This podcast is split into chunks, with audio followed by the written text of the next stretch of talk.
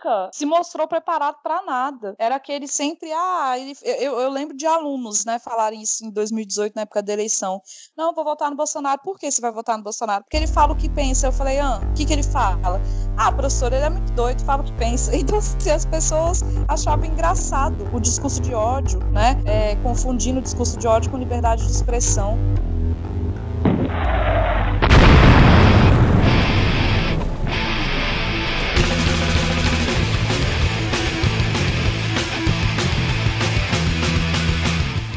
Bom dia, boa tarde, boa noite a todos vocês que estão ouvindo mais um podcast do Discutindo Resultados e hoje mais uma edição sobre a análise das nossas notícias da semana, do dia. E hoje a gente está aqui com. Bom, boa noite mais uma vez aqui, Hugo, é, cagando aquela velha regra e anunciando aí junto com o Gabriel, que é o nosso host do dia, que vai ser um golpe de Estado aqui, né? Hoje vai. Vamos lá. E além do Hugo, vocês estão comigo também, Gabriel. E vamos fazer aí nossas análises do dia sobre as notícias, sobre as coisas. O que, que você trouxe hoje pra gente analisar, Hugo? Cara, é, como, como eu sugeri, é, eu acho que hoje o tema mais importante do dia é a queda, mais uma vez, do ministro da Saúde, né? E aí a gente tem vários portais tratando sobre isso. O ministro que não durou sequer um mês, né? Não durou sequer um mês. Mas acho que na semana a gente já tinha até comentado sobre o vídeo que ele desacreditado com a medida do presidente já sobre os serviços essenciais, já mostrava certa preocupação. Sim, com certeza. É, ele vem sendo desgastado nos últimos tempos aí, né? Com diversas desautorizações do presidente. Como a gente tratou também num outro episódio, o presidente parece agir muito mais como um imperador do que como um presidente. Então ele indica um especialista para a área e sequer respeita o que o especialista tem a dizer. Então ele queria que o ministro defendesse a ferro e fogo o uso da cloroquina, o que ele não fez, e que ele traçasse um plano para a abertura da o fim do isolamento, a abertura do, da, do comércio,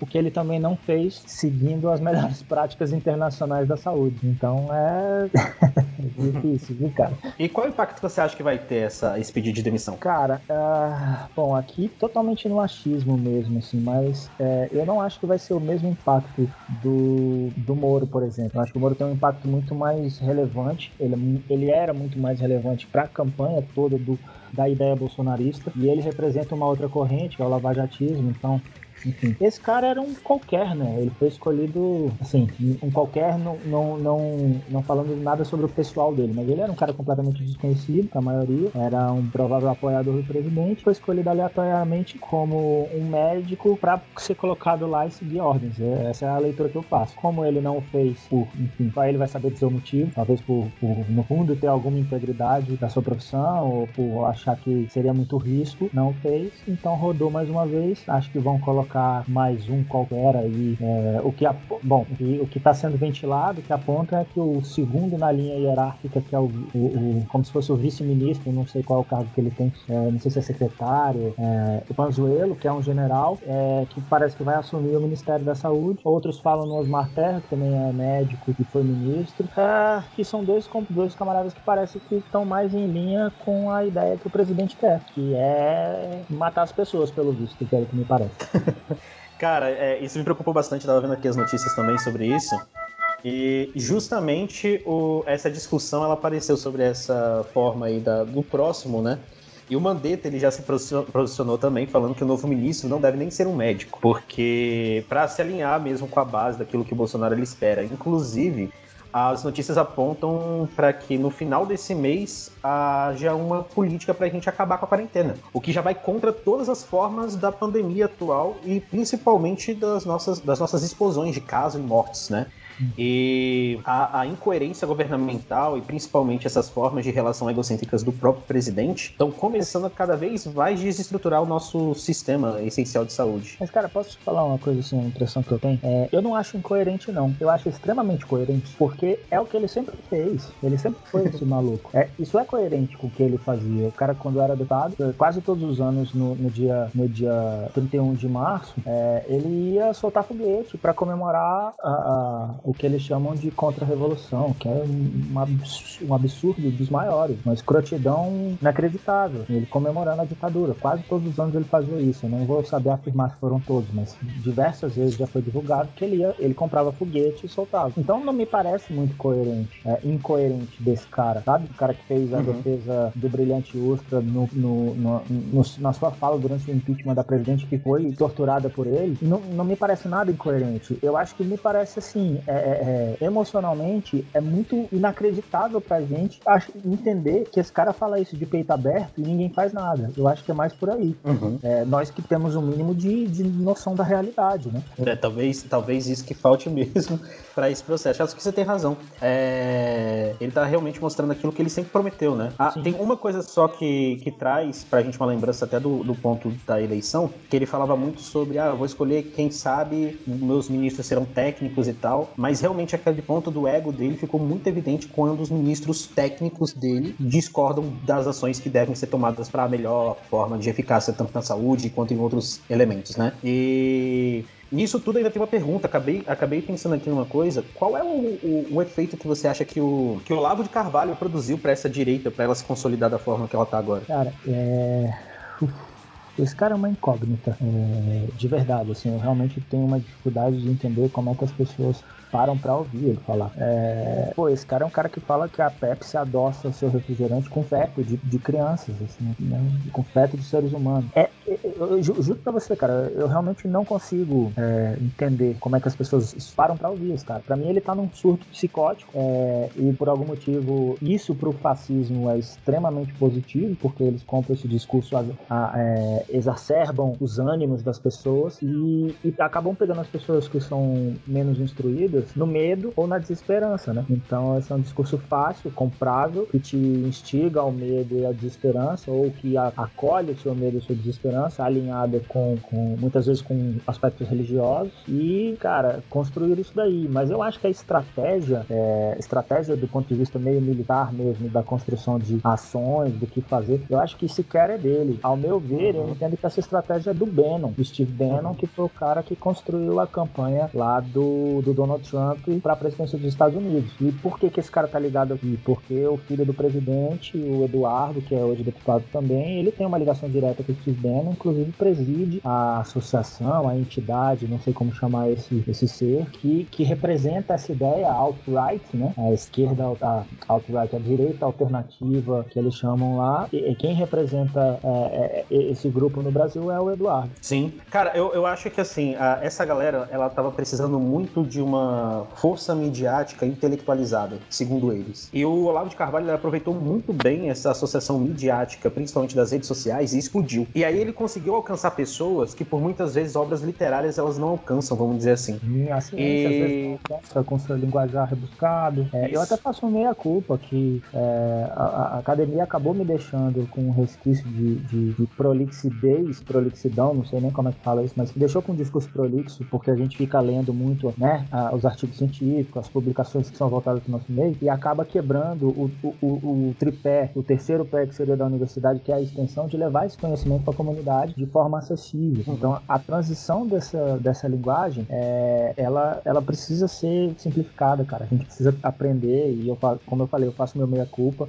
a gente precisa aprender a levar isso. Vocês, como professores, é, têm essa oportunidade melhor, mas a, a, a, comunidade acadêmica como um todo tem que aprender a traduzir todo esse conhecimento de linguagem, numa linguagem simples para que chegue até a comunidade. Não só para que ela entenda, mas para que ela usufrua também. Essa, assim, pelo menos, penso eu. Não, eu concordo plenamente. Inclusive, eu acho que essa foi uma das sacadas que ele teve, por isso que uma projeção tão grande aconteceu inicialmente pela direita mesmo, que abarca o Olavo de Carvalho, porque mesmo com as coisas, vamos dizer assim, absurdas ditas por ele, ele conseguiu ser legitimado como um pensador, um teórico, por uma galera que talvez estivesse ali sentindo falta de um instrumento intelectualizado na, na própria internet, né, no YouTube, nessas outras plataformas. E a nossa culpa, né, eu também carrego essa culpa porque ah, talvez esses espaços midiáticos a gente deveria ter ocupado antes, né? Talvez a gente, embora a gente esteja reagindo agora, vamos dizer assim, fazendo fazendo podcast, fazendo vídeos, essas coisas todas. Produzindo conteúdo, né? É, eu acho que até a nossa reação ela é muito produtiva e muito positiva e muito necessária também. Não só para levar esse tipo de conhecimento, mas também para alcançar novas formas de discurso. Porque a ascensão dessa galera na internet ela foi assustadora nos últimos 10 anos. Principalmente porque eles legitimam alguns discursos atuais que às vezes eles não coubessem, ou a, a, melhor dizendo até, eles não cabem. Por exemplo, aquela nossa discussão sobre os 300,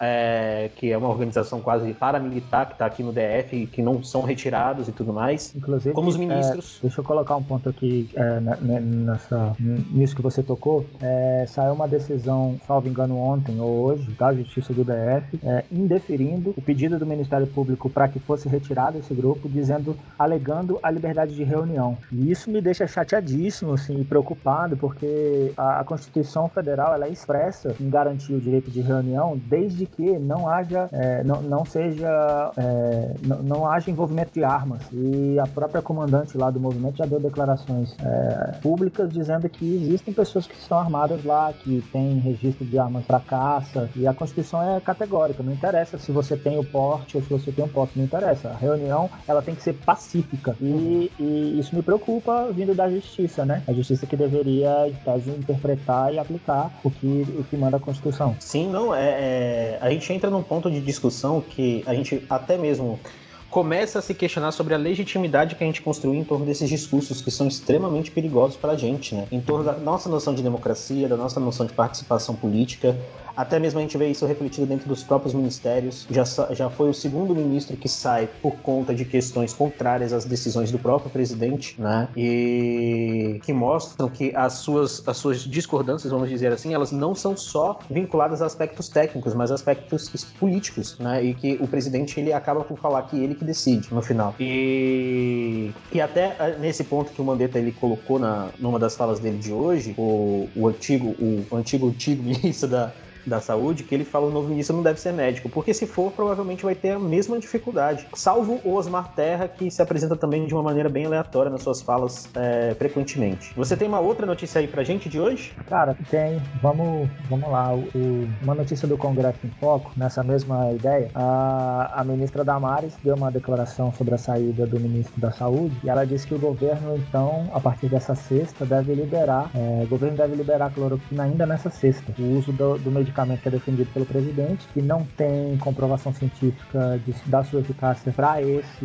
novo vírus. E aí eu pergunto, como é que vai ser isso, cara? Cara, é uma disputa política ideológica que ela fica bem clara nessas decisões presidenciais, né? É o estar certo, é o ver aquilo que ele está construindo. Inclusive, vários estudos foram publicados por outros canais, como a Folha, a Globo e até mesmo R7.com, falando que os estudos não apontam a eficácia da cloroquina no processo inicial para a cura do coronavírus, né? Então eu não sei até mesmo o que está acontecendo, por que estão insistindo tanto nesse tipo de discurso, porque ele só está fazendo um desgaste maior. Inclusive, eu acredito que essa insistência dessas entrevistas diárias presidenciais, elas são uma munição completa para desestruturação da imagem política do Bolsonaro. Eu acho que ele quis fazer isso por, por motivos de ego, por motivos da individualidade dele, achando que seria uma boa ideia, mas ele se complica demais porque ele não tem preparo nenhum naquilo que ele fala, naquilo que ele expressa, e cada vez mais evidente fica porque eu peguei uma notícia aqui pra gente ver que é o Amoedo, diga-se passagem, Amoedo, aquele candidato mesmo da nossa repete, direita brasileira. Repete novamente para ficar bem evidente assim. Amoedo, o candidato à presidência de 2018, que participou das nossas eleições, que votou no Bolsonaro, ele reconhece que o voto ele foi muito mal articulado, fala sobre o Bolsonaro não ter preparo algum no Twitter, né, que ele postou isso hoje, e ele fala sobre várias coisas que o Bolsonaro está fazendo de errado, que ele realmente é um despreparado. Isso é muito interessante porque a gente vê que aquele discurso que era para tirar o PT, ele acaba ficando para trás. Aquele movimento antipetismo, ele acaba desaparecendo de, dos principais líderes, pelo menos, que a gente vai ter nas próximas disputas, provavelmente eleitorais. E eles começam a abraçar um novo discurso. O Bolsonaro não dá mais. Mas é aquilo que você tocou no início até desse programa. Ele sempre não deu, né? Ele sempre falou pra gente qual era o real plano dele, quais eram as coisas. Então acaba que a gente fica assim, ao mesmo tempo que ele coloca isso, é importante porque tem que se posicionar e, e realmente não tem como ficar do lado do presidente, seja quem você for que estiver ouvindo isso, já acho que já faz parte de um processo que ah, se na eleição você tinha esse desejo antipetista, agora já não cabe mais e agora ainda mais fica evidente que é impossível defender o discurso a, do atual governo em, em todas as situações. E, e, isso mostra pra gente até uma outra coisa que eu trouxe hoje, que o Dr. Ray. Ah, isso, isso circulou nas redes sociais, né? Porque quando. O Otávio falou isso em algum episódio que eu não me lembro mais, foi logo nos primeiros, que quando da posse do seu Jair de Brasília, como ele mesmo cita, uh, ele veio até aqui, né, para poder pedir esse cargo. E, e, essa foi a. Bom, segue aí você que ia falar, desculpa pela interrupção. Não, mas é isso mesmo, pode continuar. É isso mesmo. Ele vai e faz um vídeo pedindo o cargo do ministério. Ele se bota pronto para fazer esse gerenciamento do Ministério da Saúde. E eu achei fantástico. Eu confesso que eu ainda não assisti o vídeo, mas eu, eu, eu vi a, a, notícia. E, bom, a primeira notícia era de 2018, aí no, no começo foi meio confuso, mas uh, logo eu percebi, falei, velho, essa é a próxima chance dele pedir esse cargo. Porque já caíram dois, né? Então, com certeza vai sobrar essa oportunidade aí pra ele. Sim, na verdade eu me espantei, porque quando ele, o Bolsonaro até falou que ia escolher cargos técnicos, né, pautado em construções científicas, essas coisas todas, eu juro que, para mim, ele tinha noção de ciência que era mais vinculado a participantes da Fazenda, essas coisas todas. Então eu pensei que todos seriam. todos seriam, tipo, ex-jogadores de futebol, essas coisas todas assim. Mas ele até me surpreendeu com algumas escolhas, né? E só que ele não surpreende a gente nas tomadas de ações que ele tem, né? Inclusive, hoje também a gente teve mais um pedido de impeachment protocolado eu acho que toda vez que a gente falar isso, inclusive no podcast, a gente tem que botar que saiu um gol, né? É, tipo, gol, gol da, da Alemanha. Alemanha. É. Gol da Alemanha, porque mais um processo de impeachment protocolado. E, inclusive, está tendo um movimento agora é, nas redes sociais sobre o impeachment do Bolsonaro e uma, uma, uma mega força-tarefa aí para pressionar o Maia para fazer esse pedido, que provavelmente não acontecerá nesse momento. É, já falando, já tratando sobre isso, eu já coloquei meu ponto. Eu acho que é, nada vai acontecer até que se tenha um desgaste a nível de bastidores para que o Maia tenha certeza de que vai dar andamento nesse processo, senão ele se queima, o, o Bolsonaro Bolsonaro se fortalece e, e, a carreira política do Maia acaba sendo prejudicada e o cara sai mais forte. enfim, ele não vai colocar esse risco. Ele é um político antigo aí, experiente. O pai dele era um, um tipo um Sarney da, da, da, política, né? Um cara, aqueles mafiosos, chefe de sei lá o que, não quero ser processado. É, enfim, mas eles são experientes, né? Já tem vários, vários anos aí. E, cara, não acho que vai, não, não acho que vai dar andamento, não. É, eu acho que eu comentei no último que a gente fez também essas explanações de notícia que existe um outro procedimento que está sendo levado pelo Supremo, né, que é o, o, cometimento de crime comum pelo Bolsonaro, é, que, que quem julga nesse caso é o Supremo. Isso não é um crime de responsabilidade, isso é um crime comum, mas que a Câmara também precisa aprovar que o inquérito seja, seja, é, seja autorizado, né? E essa me parece ser algo mais, é, se é que é, se é que poderá acontecer, mas algo que está mais próximo de alguma efetividade, porque isso a partir do, do momento que a Câmara aprovaria. E aí, novamente, não é à toa que ele foi comprar o Centrão, foi oferecer cargo pro Roberto Jefferson, pro Valdemar Costa Neto, a mesma galera de sempre ali da meiuca, porque uma vez autorizado nesse processo, o, o inquérito, uh, ele, vai, ele fica automaticamente afastado do cargo de presidente por 180 dias. Então, com certeza ele tá construindo para querer, para evitar isso, né? Uhum. Por isso ele foi às compras do Centrão. É, ele teve que correr mesmo, né? Porque a pressão política também para esse impeachment sair deve estar tá enorme, né? No Centrão Sim. também. E com a queda do Moro, uh, o preço aumenta, né? Assim, ele vai ter que Sim. negociar mais, aí tem a resistência dos militares, você tem. tem é, eu dei uma notícia hoje, se eu não me engano, na Folha, dizendo que o, que o Centrão e o Weintraub estão meio que se bicando porque eles querem os cargos lá dentro e o Weintraub tá enrolando, não quer nomear os caras. Então tem, tem, tem esses aspectos da, do jogo de bastidores da política, que nesse caso, ou talvez quase todos, é bem sujo, né? Mas uhum. também bem comum, infelizmente. Sim. Eu peguei uma notícia aqui que foi é, que a galera liberou há uma hora atrás na Folha de São Paulo, que é uma notícia muito legal que saiu um vídeo da campanha do presidente Bolsonaro e que ele solta numa das falas do seu vídeo, principalmente para a campanha, assim, ó: nenhum presidente é maior do que seu ministério. Dizia Bolsonaro em vídeo da campanha que voltou à tona nas redes sociais. Os usuários apontam a contradição entre o discurso e a prática, principalmente por conta das últimas coisas que aconteceram no Ministério da Saúde e também no Ministério da Justiça vinculado ao Moro, né? E isso é muito interessante, né? Porque mostra pra gente um discurso eleitoral que é totalmente diferente de uma prática mas ao mesmo tempo é aquilo que você falou no início, né? Não há mais nada que a gente pudesse esperar de coisas aleatórias que o nosso presidente poderia fazer. Inclusive, estava falando com algumas pessoas sobre o cenário né, do, do Brasil e tal. E sempre rola o momento que a galera pergunta: não, mas isso é sério? Isso, isso é verdade? E a gente não consegue mais garantir isso, né? Parece que a gente tá vivendo uma série mesmo. E que se a gente estivesse vendo essa série, a gente não saberia, né? a gente ainda criticaria o escritor, o autor da série, falando, velho, esse cara tá exagerando, esse cara tá louco, esse cara perdeu os estribeiros. Mas eu, eu, não sei você, cara, mas eu, às vezes, até hoje, eu às vezes ainda me assusto quando eu me dou conta de que ele é presidente. Eu Sim. tô fazendo, trabalhando, mexendo com outra coisa, de repente vejo a notícia e falo, caralho, esse cara é realmente presidente, velho. Que, que espiral, que vórtex é esse que a gente tá vivendo, um lunático perturbado desse é presidente da república. Sim. Não tem, sabe, qualquer é, liturgia por nada, e eu não nem sou um grande fã das liturgias, mas enfim, tem que ter um mínimo de decoro, né, com as coisas. Mas, pô, esse cara é completo. Eu, eu acho que ele tem algum. Ele, ele tem algum distúrbio, não é possível, cara. Eu já vi algumas reportagens de, de psiquiatras comentando isso. É, existem várias é, ações pedindo para que ele seja submetido a um, a um, exame psiquiátrico na justiça aí. Não acho que vão para frente, não tem nenhum precedente sobre esse aspecto, mas é, é, ele tem um ar de quem se acha perseguido o tempo todo, né? Uma coisa meio. Enfim. Uhum. É, deixa eu trazer uma notícia aqui para você que eu quero muito ouvir é, que você tem a dizer, porque isso é até uma, uma, uma questão que dá mais um nó na cabeça. É, a reportagem do Congresso em Foco, que saiu hoje também, às, é, uns, uma hora atrás mais ou menos, uns 40 minutos atrás. E na Venezuela, o presidente da Venezuela se que eu posso chamar de presidente, é, também defende o uso da cloroquina contra o Covid. E eu vejo diversas análises de pessoas cada vez mais comparando os dois, apesar de, de estarem em espectros políticos exatamente contrários, né? mas comportamentalmente é, comparando eles. E o que, que, você acha disso, cara? O que, que você tem para dizer aí sobre isso? Cara, eu vi essa reportagem, inclusive acredito que até a galera já tenha levantado uma questão bem interessante sobre isso, que o Brasil está virando Venezuela. E até daqui a um tempo, talvez. Que não podia ser países... mais irônico, né? Exato. Que era outra coisa que era defendida na campanha do, do, do, presidente. Não podia ser mais irônico isso. Sim. E, e acho que vai ser sem freio mesmo, né? Porque a, a postura autoritária é muito parecida, as decisões, as formas de apresentação, inclusive, dentro das redes sociais. É, acho que é a mesma perspectiva. A gente realmente está indo para um caminho que estamos virando uma Venezuela.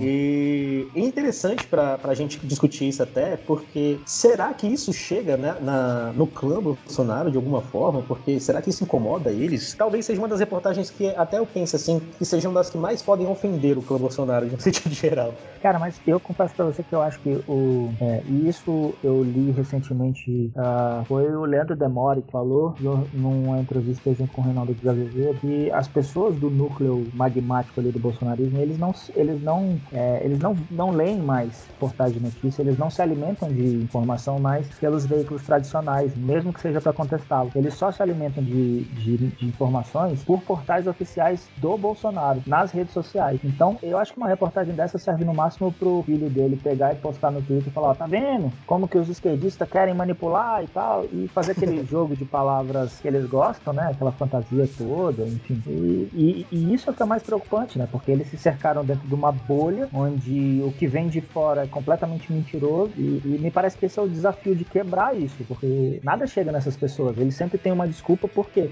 quando vem alguma coisa de fora, a fonte de informação dele, além de falar que é mentira, fala que isso é uma armação. Uhum. Eu, eu comentei isso uma vez também, não, não vou me lembrar em qual episódio, eu sempre vou fazer essas referências aleatórias porque eu não me lembro de quando foi, mas eu acredito que a gente precise até de um apoio, cara, da psicologia social para entender esse fenômeno, porque a mim parece que esse é um fenômeno é, primordial para esse processo, assim, dentro do, da análise política do comportamento dessas pessoas, de como que eles conseguem conseguem é, entrar nesse, nesse, nessa bolha tão fechada em que tudo para eles faça sentido. Mesmo quando o presidente caga tudo e faz tudo errado, eles sempre têm um, uma forma de justificar essas posturas. Tem uma perspectiva da sociologia em geral desses comportamentos que a gente adota muito uma, uma técnica que a gente, chama, a gente chama de viés confirmatório. Ah, sim. E...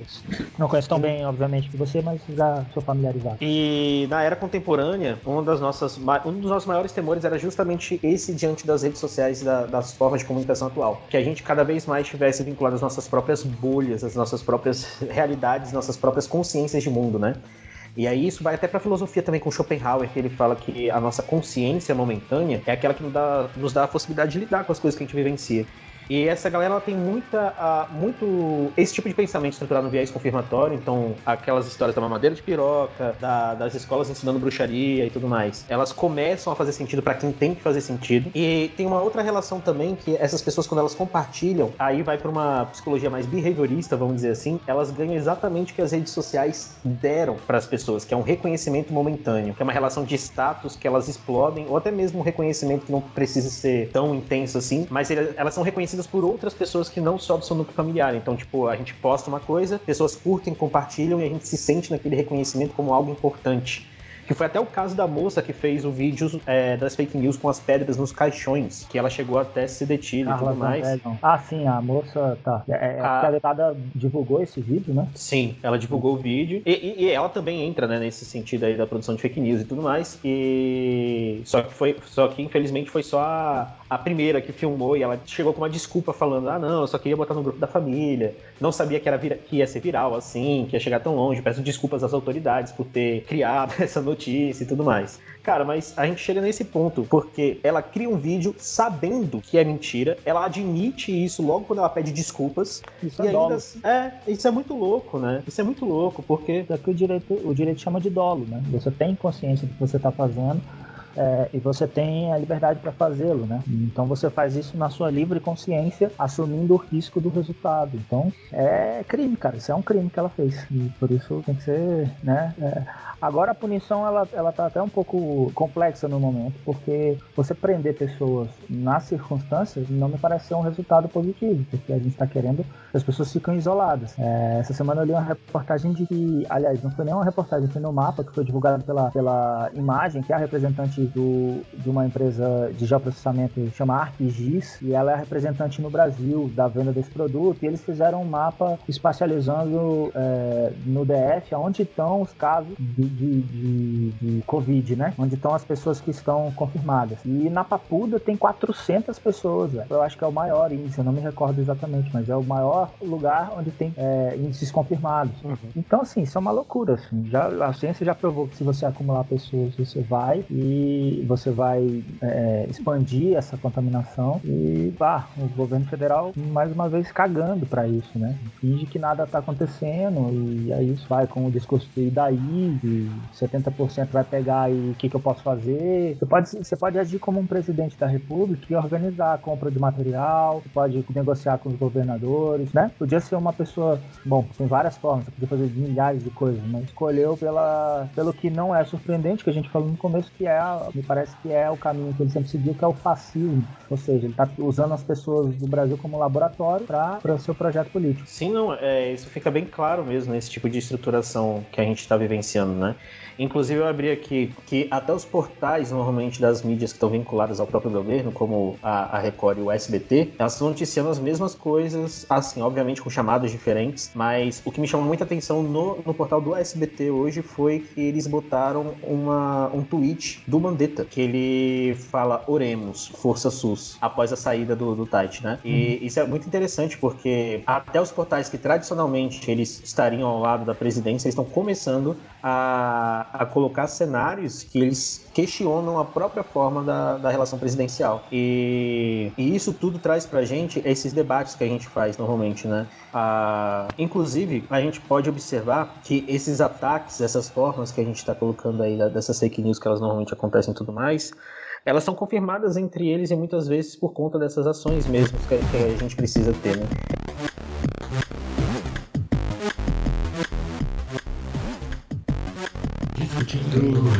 E a gente tá aí esperando esse momento pistolada da Sara, né? Que é o quadro que a gente tem aqui no podcast. ah, eu, eu, eu, eu já tava meio pistola de manhã. quadro pistolada da grupo de WhatsApp, a Absol tava nesse grupo algumas questões, né, de, de como era irresponsável toda a atitude do Bolsonaro e tudo. E aí, assim, a gente falando até do ministro do Taish, pouco tempo depois da discussão no grupo, e, e saiu a notícia de que ele tinha pedido exoneração. Eu acho que nenhuma pessoa em sã consciência que se baseie no mínimo possível de racionalidade, porque já ultrapassou qualquer tipo de discurso que não envolva uma questão racional, é, defende Bolsonaro uh, hoje, né? A gente sabe que ainda tem um grupo muito grande de bolsonaristas, mas eu já falei até em outro podcast que é, já ultrapassou o âmbito da racionalidade, virou um fanatismo. O bolsonarismo virou um fanatismo religioso É, eu temo por quem vai assumir, né? Acho que a, a médica, talvez, a, a médica, né? É, que é a japonesa, esse nome dela, né? Que estava se projetando, a gente até discutiu se seria o Osmar né? é, terraplanavista, né? Mas, enfim, não tem como qualquer membro da área da saúde que seja minimamente responsável é, aceitar assumir a direção. E aí a gente está sem ministro da saúde, sem presidente, a gente já está há muito tempo, né? Porque a gente não tem um presidente é, é, a gente não tem um presidente, é isso, assim, né? Inominável. E acaba que a gente está num período de pandemia o mundo inteiro, enfrentando uma pandemia, enfrentando uma crise econômica que vai vir a ser uma recessão, mínima que seja, né? Ela vai existir, e não, não acho que no Brasil vai ser tão mínima assim. E além de ter que estar tá enfrentando uma pandemia, de ter que estar tá enfrentando uma crise econômica, muitas empresas pequenas falindo, é, é, muitas pessoas perdendo emprego que não estão sendo socorridas pelo Estado, que deveria estar socorrendo essas pessoas, é, a gente ainda tem que enfrentar né, o desgoverno do Jair Bolsonaro. Né? Então é impressionante. É o pior presidente da história. Não tem na história republicana alguém que tenha sido é, é, tão ruim. Porque, assim, sem contar com o período da ditadura militar, lembrando que né, o Bolsonaro ele foi eleito democraticamente, né? É, ele foi eleito pelos absurdos que ele sempre falou. Ele não tá mostrando ser uma pessoa mais, que ele né? não era. Foi? É, Isso exatamente. É mais, né? né? Ele ter sido eleito no modelo que a gente sempre defende de liberdade e de democracia, Exato. com esse discurso esse contrário a isso né? que. É, eu, eu, falei esses dias no podcast anterior o poema do Patativa da Saré, né? É, hum. Como que nos dói tanto, né? É, o povo elegeu um presidente mau, né? Que é como termina o é. poema. É. E assim, ah, mas eu não pensava que ele fosse assim. A gente avisou que ele era assim. Ele, é... ele foi deputado quase 28 anos, sempre falou todas as besteiras que ele diz, sempre defendeu a tortura, defendeu a ditadura, né? Então, assim, o Bolsonaro ele não está se mostrando alguém diferente do que ele sempre foi no cenário político. Então, quando o Mandetta, quando o Tati, quando a não é novidade. É, a gente sabe que é triste porque a gente já esperava que esse governo fosse uma catástrofe, mas não esperava que tantas pessoas fossem morrer nessa catástrofe como vai acontecer e como está acontecendo. A gente ainda nem chegou no pico da epidemia e todos os estudos de cientistas fora do Brasil, de cientistas da USP, já estão colocando que o Brasil é o novo epicentro e provavelmente a gente tem grande chance de ultrapassar os Estados Unidos. Isso é muito triste, né? Ah, enfim, a pessoa falou, né, que, que eu tô pistola. Nem tô tão pistola, não, mas né? Assim, tô bem chateada com toda essa situação, sabendo que a gente poderia estar numa situação menor. E, e quem fala que, que, ah, mas e o PT, e se tivesse eleito o Haddad, ah, me poupe, o Haddad não estaria fazendo as loucuras é, que, que o Bolsonaro faz, né? Não tem nem comparação, enfim. Se a gente tivesse eleito o Haddad, é, talvez, isso é possível porque foi uh, ventilado à época da eleição, talvez tivéssemos o Drauzio Varela como ministro da Saúde, e, bom, me parece ser um cara de respaldo dentro do meio é, da medicina. O Drauzio Varela, eu acho que cogitou, uh, eu não lembro quem cogitou, não sei se foi o Haddad, mas Mário Sérgio Cortella como ministro da Educação. Foi, foi o Haddad. Foi o Haddad, né?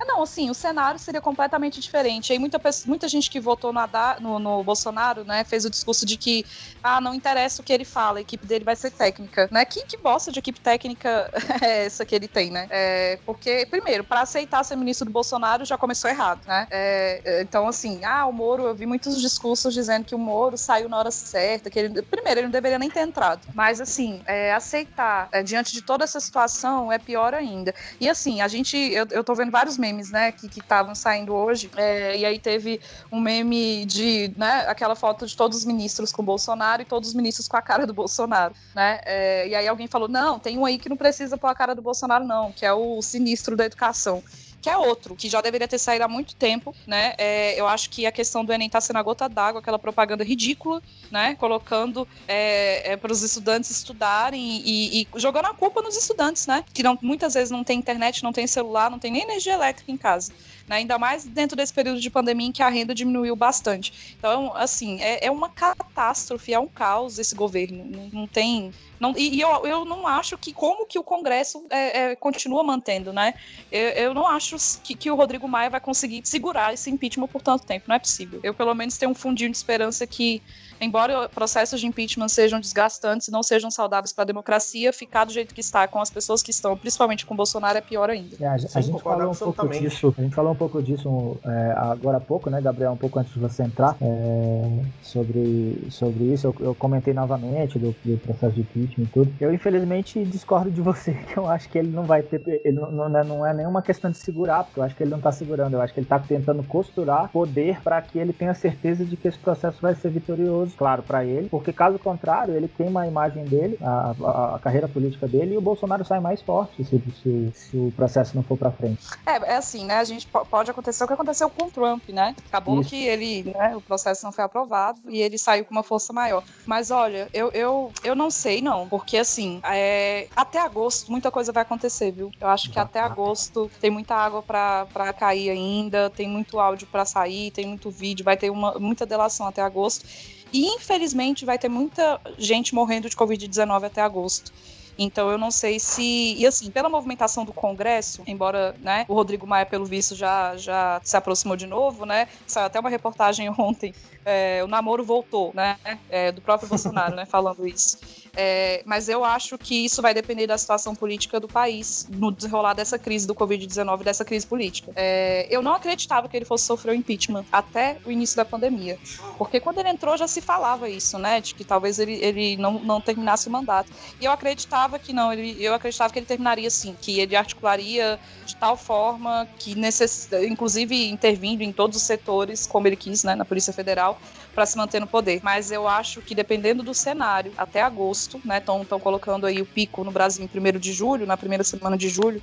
É, eu acho que até agosto o cenário político vai ter mudado bastante. Eu não sei se ele vai conseguir segurar, não. Não sei nem se o Maia vai conseguir, porque o Bolsonaro já ultrapassou é, o número de processos protocolados de impeachment do Collor, né? Então, assim, eu não sei se o Maia vai conseguir segurar dependendo da situação política até agosto. Eu torço, inclusive, para isso acontecer. Não sei se vai, mas diante de todo o cenário que, que está se, se costurando, é, inclusive com, com as últimas declarações do Mourão, eu realmente não acho que o impeachment seja tão impossível assim, não. Não é, eu vou até, até relembrar aqui, a gente estava falando sobre isso, e eu concordo com o Hugo nesse cenário atual, mas eu também vejo uma possibilidade de futuro mesmo. Mas assim, acho que agora o Maia está bem controlado, o Centrão foi bem articulado com o Bolsonaro Bolsonaro, até que essa volta do namoro aí que você mencionou, ela, é. ela vai dificultar muitos processos. E também eu, eu vou na linha do Hugo inicialmente, mas eu acredito que o Bolsonaro ele constantemente cava mesmo esse desejo da população de largar mesmo o governo. E acho que uma hora ou outra se torna insustentável mesmo, até pela parte da base. Assim. Ele tem perdido muita legitimidade, mas ele tem se esforçado bastante para isso também, né? É, é assim, eu, eu já vi que é, vários setores estão caindo, né? O Congresso, pelo menos pelo que eu, que eu vi aqui, é, andou tendo muitas articulações, inclusive com o próprio centro, inclusive com o PSL, o antigo partido do Bolsonaro, de derrubar é, o Weintraub, né? De derrubar o ministro da Educação, é, que é um dos, dos mais lunáticos, né? É, junto com o Bolsonaro. Eu acho que esse desmoronamento não, não, não vai parar aí, né? É, e ele mesmo dá motivos, né? Porque assim, crime de responsabilidade ele já tem aos montes. A Dilma caiu, né? Se for parar para pensar né, o que, que foi aquele processo de impeachment da Dilma. O Bolsonaro já golpe. tem muito um responsabilidade acumulada, né? É, foi golpe, né? Golpe assim, parlamentar. Fraude, né? Mas, assim, a gente tem é, muito, muito crime de responsabilidade. Eu, eu, não sei se, se ele foge do, do, do, impeachment, não. Talvez não esse ano. Mas eu acho que de, no segundo semestre ainda vai acontecer muita coisa. E ele mesmo, como você disse, cava a, a própria cova dele, né? Com todas as declarações dele, é, é a situação só pior. Embora me assusta muito que ele ainda continue tendo um número assustador assustador de pessoas que o defendam. Então isso também tem que ser levado em consideração, né? Na verdade é o, é o House of Paranauê, a gente não consegue saber, né? Cada dia é uma coisa nova, então assim, é difícil mesmo, né, essa projeção de futuro. Mas eu, eu no início do governo dele, até o início do ano, eu não achava que Bolsonaro fosse sair em algum momento. Agora eu já, já acho que isso é possível. Ah, eu, eu, é, é difícil mesmo, assim, porque é um jogo político muito complexo, né? E, e cada variável que é adicionada a cada dia, a cada momento, é, pode pender para um lado ou para o outro. Então, é claro, à medida que as pessoas vão morrendo, esse impacto vai ser maior, vai, vai se aproximando de várias outras pessoas, porque, como vários meios de comunicação já disseram, até o Bonner fez essa, essa explanação no Jornal Nacional, vai chegar uma hora que esse número passará a ser um nome, isso vai tornar cada vez mais impactante e, esse desgaste aumenta. É, mas como eu comentei também num outro episódio, para mim ele tá testando limites institucionais, sabe, Sara? E, e, me preocupa demais como que essa elasticidade dos limites estão tá, tá, acontecendo. Como é que como é que as outras instituições não, não responderam já de forma categórica, de forma veemente. E a cada vez que passa, que ele testa limite pessoas, e, e alguém vai lá e passa pano, bota pano tem, me assusta mais ainda, porque essa elasticidade vai aumentando, vai aumentando, até que uma hora ela rompe e rompe as instituições com ela. Assim, pelo menos penso eu. É, não, sim. É, essa elasticidade preocupa. Mas, mas essa elasticidade só existe também por essa articulação que ele conseguiu, né? Ele, ele conseguiu uma, uma articulação política, principalmente no Congresso, muito efetiva. É, o que, claro, torna o processo de impeachment, né? É, também muito complicado de, de sair, mas eu acho que vai acontecer muita, muita merda até né, segundo semestre e esse processo vai acabar saindo. Mas essa elasticidade se deve a isso. Ele costurou de fato muito bem né, esse apoio de bases de diversos setores. E outra, ele tem o apoio do, dos empresários, né? Isso segura muita coisa. Cara, é só. Eu tava falando aqui, meu microfone tava fechado. E até esse negócio de que você tinha comentado lá no início, sabe? Do. Ah, é, esse início de ano eu achei que não fosse acontecer. Eu bati uma aposta em 2018. das eleições. e essa aposta ela tá valendo 15 mil reais atualmente. E. Porra! Olha aí. Menino! Sério, bati essa aposta. Cara, é porque na época eu lembro que a gente avisava tanto, a gente falava tanto. É tipo um bolão eu... isso aí? É tipo um bolão. bolão. E na época eu falei, gente, valendo 15 conto, Bolsonaro ele cai. Ele não aguenta. Ele não aguenta. E na época a gente nem sabia de tudo que a gente tá sabendo agora. Mas uhum. porque é, são tantas coisas, cara, que a gente tinha avisado, né? E vocês tocaram muito bem nesse assunto antes. Que assim, se eu ganhar a aposta, eu vou ficar muito feliz. Obviamente foi uma aposta que eu fiz uh, já sabendo que provavelmente ninguém vai pagar, porque ninguém tem esse valor. É todo você mundo aposta, você, você tinha consumido algum líquido de teor alcoólico, Gabsol? Caipirinha. Ah, entendi. Só isso ou algum outro é, é, né? Só entendi. pra ficar claro pra quem tá ouvindo aí. Não, só isso. Mas. Mas é, eu lembro até dessa discussão que, que aconteceu, porque claramente ele não era, nunca foi preparado, né? E eu acho muito engraçado, eu comentei até com o Hugo, que a gente leu uma notícia aqui do Amoedo, falando que ele falando que ele descobriu que o Bolsonaro não está preparado para o governo. E isso é fantástico, né? Gente, mas isso, isso me irrita de um ponto, assim, sabe? Essas pessoas vindo agora, é, inclusive, né, Amoedo, Dória, ah, porque Bolsonaro não está preparado pelo governo, ele nunca esteve preparado para a vida. O que é aquele ser, né? E ele nunca deixou, ele nunca deixou de ser quem ele sempre foi. Quem, quem minimamente pesquisou sobre a vida do Bolsonaro, eu na época que eu fazia estágio lá no, no Senado, né, tive a oportunidade, eu fazia visita guiada. Então eu tinha, né, passava, tinha acesso em todo o congresso, inclusive a gente ficava muito tempo ali fazendo a visita no Salão Verde, né, em frente à entrada do, do plenário da Câmara. Eu já ouvi tanto, eu, eu ouvia tantos absurdos do Bolsonaro, assim, às vezes lá no Salão Verde mesmo, período em que o Pânico, o CQC entrevistava, né, que às vezes eu ficava com vergonha alheia, eu nem, na época, né, eu nem, eu nem sabia o nome dele na época, né, e aí eu falei, gente, mas que deputado, às vezes eu tava fazendo a visita, ele começava a falar umas coisas tão absurdas que os visitantes olhavam assim, perguntavam se era deputado, né, e aí você fica até com vergonha de falar, porque. Então, assim, ele, ele nunca se mostrou preparado para nada. Era que ele sempre. Ah, ele, eu, eu, lembro de alunos, né, falarem isso em 2018, na época da eleição. Não, vou votar no Bolsonaro. Por que você vai votar no Bolsonaro? Porque ele fala o que pensa. Eu falei, ah, o que, que ele fala? Ah, professor, ele é muito doido, fala o que pensa. Então, assim, as pessoas achavam engraçado o discurso de ódio, né? É, confundindo o discurso de ódio com liberdade de expressão. Então, assim, é, não, não dá para engolir falando que tá surpreso. Assim, claro, acho que a gente vai se surpreender com, com tanta coisa que ainda vai vir, ainda vai estourar muita coisa. É, que, que vai ser surpreendente, né? Até para quem já, já conhece minimamente a história da carreira política do Bolsonaro. Mas, assim, não tem como estar tá surpreso que ele é um cara despreparado. Ele mesmo né, no início do ano, ou foi no final do ano passado, falou que não nasceu para ser presidente, né? Ele mesmo reconheceu isso. Complicado demais. Eu acho engraçado que toda vez que a gente comenta algo, a gente começa a rir porque e porque acho que é inacreditável até mesmo pra gente quando a gente fala, né? É, seguramente. É, é inacreditável. É, é, é, como eu te falei, assim, acho que a Sara ainda não tava com a gente, mas, tipo, às vezes quando eu percebo, quando eu me recordo que ele é presidente, eu tomo um choque. Caralho, esse cara é presidente, que absurdo distopia é essa que a gente está vivendo? Porque qualquer pessoa minimamente razoável é perceptível, assim, é notório que era impossível desse cara fazer qualquer coisa de bem pro país. É, isso me faz lembrar que na época tinham vários candidatos, né? E Inclusive, Vários. o Cabo da Ciolo se apresentaria bem mais preparado do que o Bolsonaro. Cara, Ai, gente, qualquer, qualquer um. Vocês viram a notícia ontem é, que aí o pessoal começou, né? Que, que a Anitta é, falou que quer ser presidente. Vocês viram essa notícia no Twitter? Depois da, da, da participação que ela teve lá com a Prioli? Prioli, Prioli, ai meu Deus. Ela falou que quer ser presidente, essa notícia eu não tô sabendo. Foi, ela falou que quer ser presidente. É, essa, essa eu abri aqui agora, inclusive, no dia 10 do 5 ela aceitou isso mesmo. Na época, saiu na época. Nossa. A gente falou isso esses dias, não foi, Gabriel? Que eu acho que a, a disputa de, sei lá, 2030, é, 30 não, que eu acho que 30 não tem eleição presidencial, mas 26 vai ser a Anitta contra o Felipe Neto, não é um negócio assim? Isso, a gente fez esse comentário mesmo.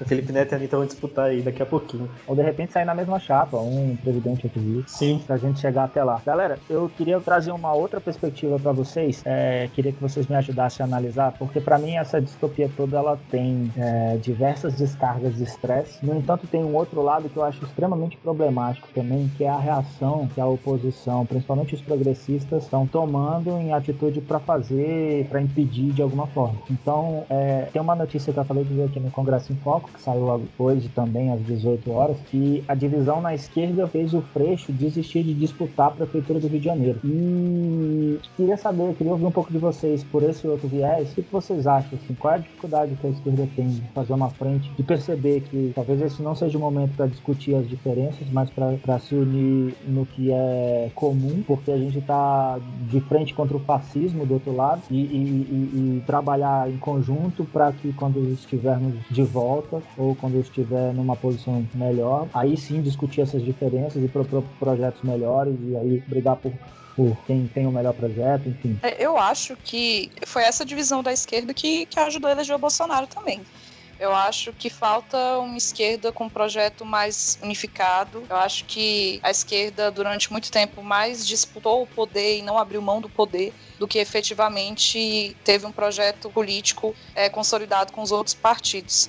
É, eu acho que o próprio PT, eu acho que foi um erro esse tempo todo no poder, né? E o fato de não ter é, tido esse posicionamento de abrir mão, né, é, da candidatura 2018, eu acho que ajudou também o processo de eleição a Bolsonaro. Embora eu não, não acho que seja é, perdoável o fato das pessoas que. Porque eu tenho muitos amigos, colegas que, que votaram em Bolsonaro falando que é o anti-PT, né? O antipetismo. O, o antipetismo elegendo Bolsonaro. E, e assim, embora eu não ache justificável você né, é, não votar no PT para eleger um genocida, né? mas é, o discurso de muita gente foi esse, né, de antipetismo. Eu acho que teria sido a hora de aparecer outros nomes da esquerda, de o PT ter feito esse apoio. Eu estou falando PT porque até então é o maior partido de esquerda que estava no poder, mas é, é, é, complicado isso, porque está se refletindo com, com o Freixo agora, né? Eu acho que a esquerda ela, ela tem que parar para ter um projeto unificado, senão a gente vai perder de novo. Eu vou muito nesse caminho também. Acho que a esquerda ela demorou para se articular, principalmente nas últimas eleições, e perceber que talvez alguns caminhos estivessem já sobrecarregados demais diante de algumas atuações.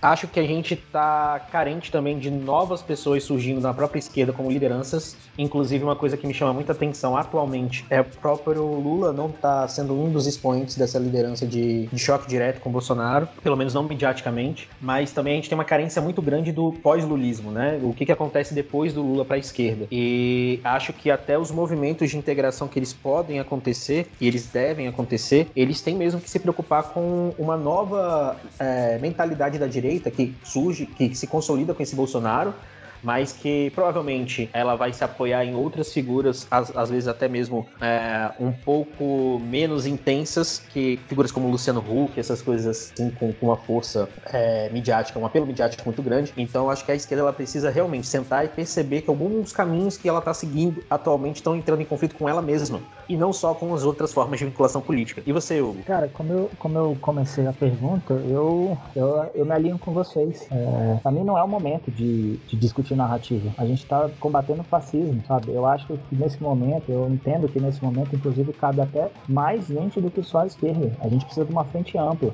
para que inclua. É claro que essa discussão ela vai ser criticada porque ah, tem gente que faz, velho, é, é fascismo do outro lado. A gente precisa unir a maior quantidade de pessoas possível para combater ele. E aí, a partir daí, sim, discutir narrativas, propor projeto político. A esquerda precisa ter uma frente ampla, unificada, constante, que não seja ao meu ver, é, eleitoreira, mas que seja uma discussão é, de um projeto político constante mesmo. Há exemplo, por exemplo, do Uruguai, que tem, que tem uma frente ampla lá há mais de 30 anos, e tem dentro dessa, dentro dessa frente você tem o Partido Comunista, o Partido Socialista, e o Partido Democrata Cristão. E, cara, é, eu, eu, eu, vejo esse modelo interessante, pelo menos por momento, e, e, só que me entristece de ver que isso está longe de acontecer aqui, porque a gente fica brigando por narrativas enquanto eles atropelam a gente. É, é isso, infelizmente. É, acho que é nesse cenário mesmo que a gente vê essa esquerda fragmentada ainda, né, e que ela precisa mesmo ter essa, essa forma de, de união contra esse discurso fascista, contra esse discurso que cada vez mais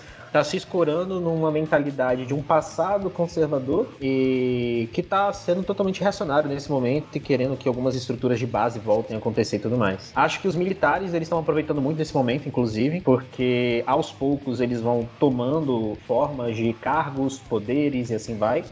Isso também me preocupa, não sei se preocupa vocês também no sentido geral, mas também me preocupa porque o, o, discurso do Mourão, inclusive, me deixa muito. Ele deu uma declaração ontem, salvo engano, é, pro Estadão, que me deixou bastante preocupado, cara. Inclusive os, os, meios de comunicação ficaram preocupados, né? Porque ele faz algum. É uma espécie de carta, tipo a do Temer, ao invés de ser vitimista, ele, ele dispara ataques às instituições é, do judiciário, do legislativo e à imprensa também, coisa que, ah, bom, ele nunca foi. Nunca foi é, muito divergente disso, mas até então ele não falava mais. Ele tinha suavizado o discurso, estava ali meio institucionalizado e tal. E ontem me assustei um, bocado. Não, só ia comentar que é isso mesmo, essa questão do, do Mourão, né? Quando ele começou a vir com o discurso mais suavizado, é, eu lembro de, de, a gente até comentar, Gabsol, acho que no grupo, não lembro, assim, há muito tempo, isso ano passado, né? Quando ele começou a aparecer mais amigável, um discurso mais suavizado, até entrando em, em, discordância, né, com algumas falas do Bolsonaro, as pessoas começaram a elogiar, falar assim, né, nossa, olha, o Mourão é mais sensato, né, o Mourão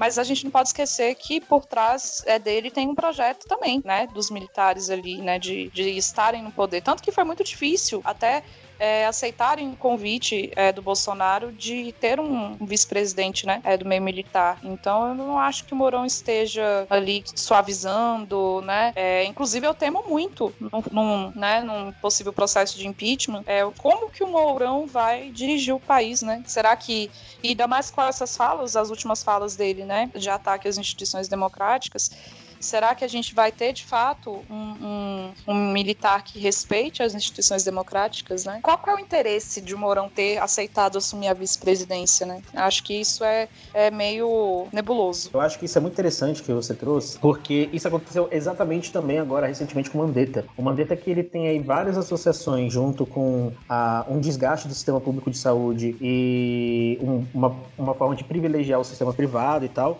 a galera, por ele ter entrado em choque com o Bolsonaro, começou a curtir o Mandetta, né?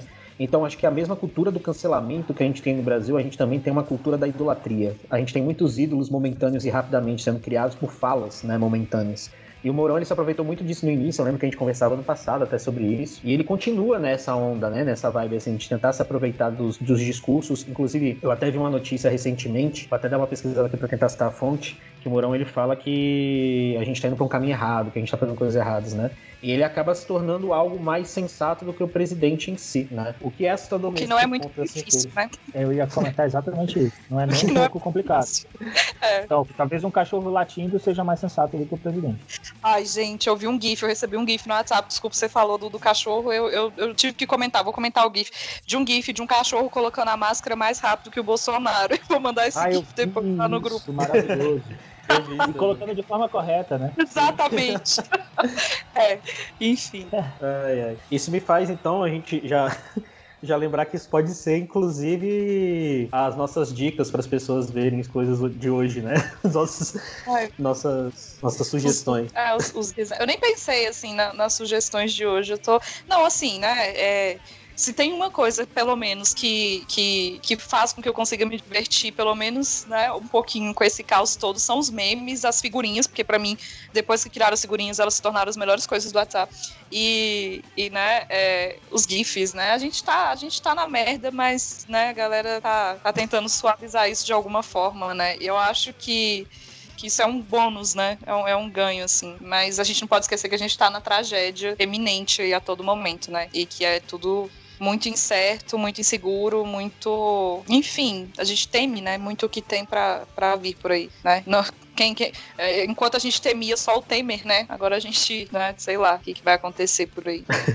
É, é isso. Vocês já querem Esse clima de alto astral, que... eu pergunto pra vocês se gente tem mais algum assunto. Ah, eu, eu não sei, eu, ó, eu já tô aqui, eu sei que vocês ficaram, né? Vocês começaram 8 horas. Foi. É, então já tem uma hora, né? Uma hora e pouquinho, né? Acho que a gente pode encerrando e, e, as dicas, né? Sim, a gente pode fazer isso. É, inclusive, eu acho que a gente poderia ter uma pauta, não sei se vocês vão gostar desse tema, de, da memificação da sociedade. Ah, eu acho show. Que a gente eu podia falar muito sobre isso. É, é, é, porque, assim, o meme de hoje é a charge de ontem, né? Uhum. É, porque, assim, né, a gente tinha... As charges, até então, era o processo de, de contextualização do cenário social, né? Uhum. E aí, só que talvez, é, não, talvez não tão acessível e disseminada quanto é o meme. E, e eu acho o meme uma coisa fantástica. Sim. É, eu acho. E, e, de fato, assim, é uma. O meme é uma linguagem. É uma uhum. linguagem, né? É, pro bem e pro mal, né? Claro. Não, não, é só, não é só a linguagem boa e divertida, né? Mas sem dúvida, né? É, qualquer notícia política, social, qualquer coisa que saia no Brasil, em poucos minutos, você recebe um meme no WhatsApp, você recebe uma figurinha. Em poucos minutos eu recebi, assim que foi anunciado, assim, poucos minutos mesmo, em que o, foi anunciado que o Taish tinha pedido exoneração é, eu recebi já várias figurinhas dele, né? Aquelas fotos, aquelas figurinhas, eu mandei todas pro Gabsol, né? Inclusive. vestido com as figurinhas. E aquela dele sério, né? Falando, tava rindo. Né, é, de ele falando que, que morreu, enfim. Mas, Sim. não sei, eu acho que é uma forma, né, que, que a sociedade encontra de lidar com a tragédia, não sei. É algo eu acho bem válido, Gabsol, da gente analisar e tal. Deve ter algum trabalho, deve ter algum estudo já nessa área, né? Você sabe de Tomara. algum? Eu sei de alguns, mas não acadêmicos em si, mas de reportagem, essas coisas assim. Mas tomara que a gente ache, mas a gente vai achar provavelmente, né? Ah, vai, deve, deve ter. O general Braga Neto, que hoje é uh, o responsável pela Casa Civil, né? Que foi também um interventor no Rio de Janeiro, quando do governo Temer, é, deu uma declaração hoje dizendo que o presidente não ignora a ciência, mas que apenas tem uma visão diferente sobre qual protocolo a ser seguido. E aí eu pergunto para vocês, é, isso é mais uma narrativa ou existe algum vocês têm conhecimento de algum outro protocolo científico a ser seguido? Narrativa para legitimar o discurso do Bolsonaro. Até o que, pelo menos até o que eu tenho visto, eu acho que o Bolsonaro não tem nenhuma recomendação é, que se baseie em alguma é, determinação da OMS ou, ou dos cientistas ou das revistas científicas pelo menos eu não tenho visto. Acho que é, é mais uma forma de, de, justificar. Por isso que eu não me espantaria se ele colocasse o Osmar Terra para ser ministro da Saúde. Ele é um negacionista, terraplanista, que nega a Covid-19. Então eu acho que são discursos que, que são narrativas mesmo construídas de modo a tentar legitimar é, a, o descabimento né, das atitudes do Bolsonaro. Não, pelo menos assim, não sei o Gapsol, eu não tenho visto nada né, no planeta que se assemelha ao que está sendo feito ou né, é, colocado pelo Bolsonaro. Nem em alguns países, né, que é, a gente está tendo um pouco de negação, mas não chega ao nível do Brasil, do Bolsonaro, não. Nesse ponto Cara, que você. Eu acho que ele vai igual o Big Brother, eu acho que ele faz pela votação, assim, pelo coração, sabe? Ele participa dessas coisas e fala, ó, oh, tô sentindo que hoje é assim, bora fazer dessa forma. Costurando nessa, nessa ideia, só para complementar o que a Sara falou, essa semana ele também é, fez uma polêmica com a Argentina, né? É, o, repórter pergunta para ele é, sobre essa comparação entre a Argentina e o Brasil, a quantidade de mortes, e ele faz uma declaração fala assim: ah, você tem que ver o cálculo por milhão de pessoas. O cálculo por milhão de pessoas dá um absurdo contra o Brasil. Assim, a Argentina, salvo engano, tem menos de 300 mortos, e tem um quarto da. tem 353 mortos, e tem um quarto da população brasileira, talvez um pouco menos. E essa diferença entre mortos dá quase nove vezes. Uh, e aí, em, em, dado momento, ele também comenta assim: ah, e a Suécia? A Suécia não parou. E nessa, nessa mesma medida, como foi o que a Sarah falou assim, então, ah, estão contestando em outros países. A Suécia foi o país escandinavo que decidiu por não parar, e hoje é o país escandinavo que tem números assustadores de morte. Exatamente, é o pior da região, né? Pior, assim, disparado. Sim. Disparado. Então, mas, é, é, é mais uma vez um discurso falacioso dele, né? Querendo legitimar quando, quando quando lhe é conveniente, porque quando da Amazônia ele fez várias críticas à Suécia e à Noruega, enfim, era só para pegar esse ponto junto aí dessa é, outra notícia. É. Eu, eu, não, eu, não, eu cheguei a ver essa, essa, essa parte, né, que ele falou da Suécia, e aí talvez é isso, né, ele quer transformar o Brasil na Suécia, infelizmente, né, é, é o que é o que está caminhando para acontecer, só que em proporções muito piores, muito mais assustadoras pela proporção do país, né, pela quantidade de habitantes é muito maior, mas é, é surreal. Se eu não me engano, é, e isso eu teria que ver, eu acho que foi até o Marcelo Freixo que divulgou esse estudo, é, a comparação por milhão de habitantes entre Brasil e Suécia, a Suécia, é, é entre Brasil e Suécia não, entre a Suécia e, o, e os países escandinavos da região, é, a diferença é de seis vezes a quantidade de mortes. Então, assim, é, péssima, a, a, a referência que ele faz é péssima. E, e, aí que tá o problema, né, Hugo? Porque é, ele dispara essa, esses discursos, essas fake news no WhatsApp e em várias redes sociais. E as pessoas não vão procurar saber. As pessoas acreditam que, olha, tem países então que não, não fizeram lockdown ou que não fizeram uma política de isolamento.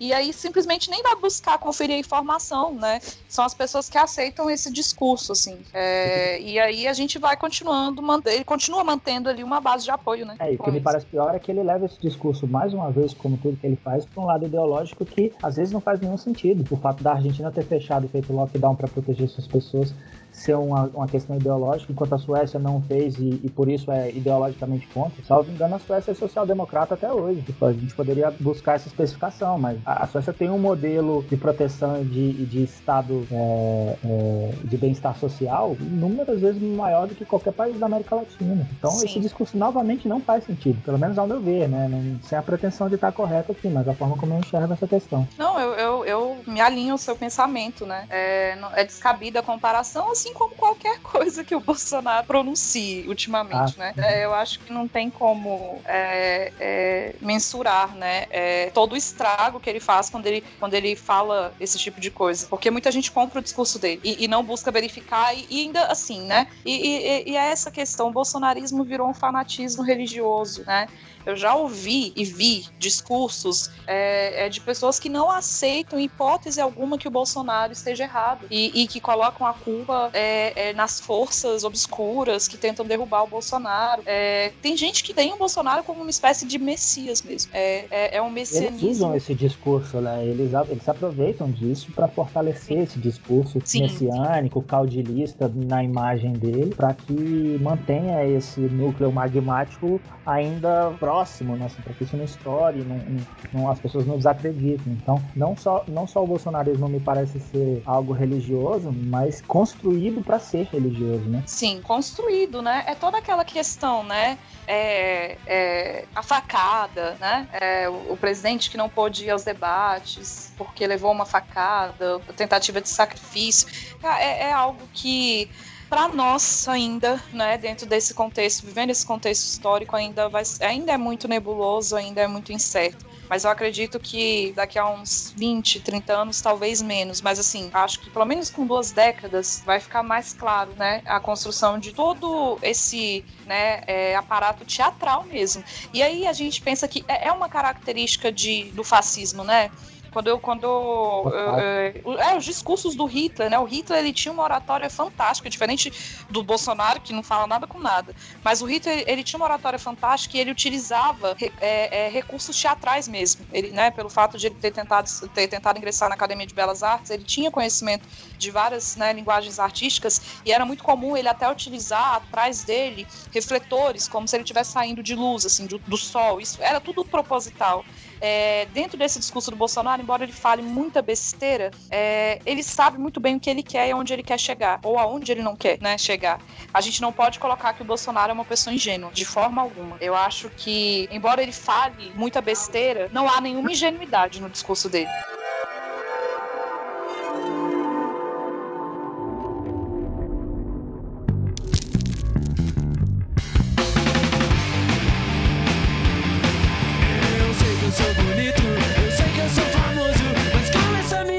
Adianta ser gostoso, oh não. É, vamos então começar os nossos encerramentos? Vamos, vamos. Então vamos. Oi, Otávio! Olha ah, aí, Otávio. nosso chegou. Vamos encerrar. Digam aí as suas recomendações e considerações finais de hoje. é isso, galera. Cada um dá a sua dica, sua recomendação final. É, nossa recomendação final daqui. Só se cuidem, fiquem bem. Cuidem-se aí, vocês, por favor. Essa é a minha recomendação de hoje. É, gente, a minha recomendação eu, eu vou. tô olhando para os meus livros aqui E eu vou indicar alguma coisa leve, sabe? Pra gente distrair um pouco a cabeça, porque é necessário também. E eu tenho lido é, nessa quarentena é, uma coleção que eu tenho do Jorge Amado, que é maravilhoso, é uma leitura sensacional, né? É, então, assim, busquem ler, busquem ler livros ou assistir filmes que, que deixem é, transparecer uma suavidade. E aí o Jorge Amado, ao mesmo tempo em que ele traz né, uma história que é suave, que é leve, ele, ele traz um contexto político, social, econômico do período que ele escreve né, e das histórias que ele coloca que são incríveis. Então, assim, minha recomendação é busquem leituras leves também para a gente, é, é necessário, né, para a gente dar esse descanso psicológico. E aí, minha indicação, é como eu tô lendo é, bastante nessa quarentena Jorge Amado, é leiam Jorge Amado.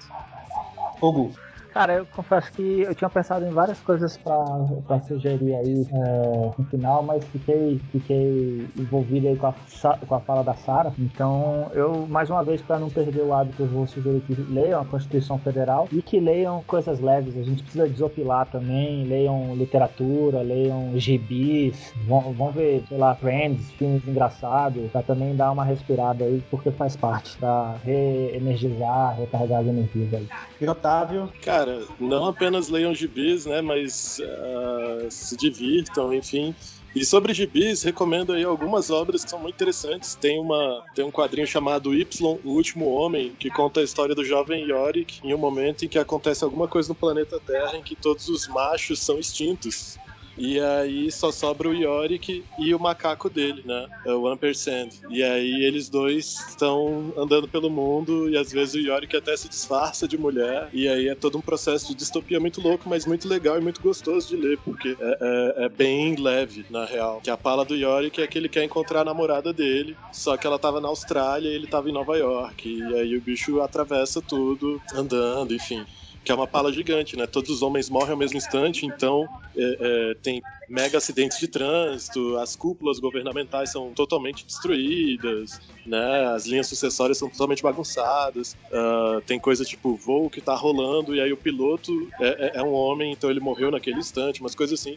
É uma história muito, muito, muito legal. Com certeza você encontra scans na internet para baixar, mas é, você pode comprar, né? Que a gente não pode recomendar pirataria, então você compra, você pode comprar no Pirate Bay de repente, ou então na Livraria Cultura. É, e recomendo também uma série que eu comecei a assistir essa semana chamada Upload, que eu achei maravilhosa. Né? Para mim é algo que remete ao Good Place, que é da Netflix. A Upload é do Prime Video da Amazon. Manda mimos, por favor. É, e, e Upload é uma história velho, sensacional que lida ali com pós-morte de uma maneira bem, bem tecnológica, né? Quando você morre, sua consciência é transportada para um Second Life, para um The Sims da vida. E aí, enfim, é, é, é um rolezão bem interessante. Recomendo isso e, por fim, só pra uh, uh, falar mais uma coisa, eu recomendo que as pessoas assistam um filme chamado Street Fighter, A Lenda de Chun-Li, porque vai ser tema de um dos próximos discutindo cinema, inclusive.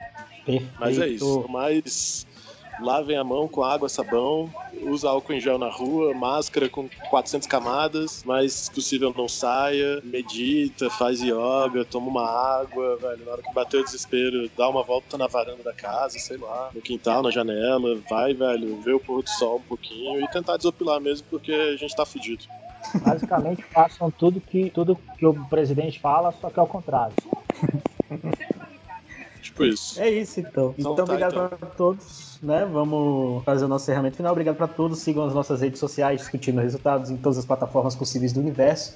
Otávio, você sabe todas as plataformas, quer falar pra gente? É, vocês podem ouvir discutindo resultados no Spotify, no Deezer, no, no, iTunes Podcast, no próprio Anchor. Vocês podem acompanhar a gente no Instagram, no Facebook, no YouTube, em breve no Twitter, no WordPress, no Wix, uh, na Podosfera Antifascista, no YouTube de novo, no MSN, no Orkut, no ICQ também. É só entrar no ICQ 61206408, que é o número do meu ICQ, olha só, né? E aí as pessoas vão poder falar comigo diretamente e eu vou redistribuir a mensagem pro resto do grupo depois, né? Porque eu acho que sou eu a única pessoa do grupo que ainda tem aqui, talvez. Mas acho enfim, mas é isso.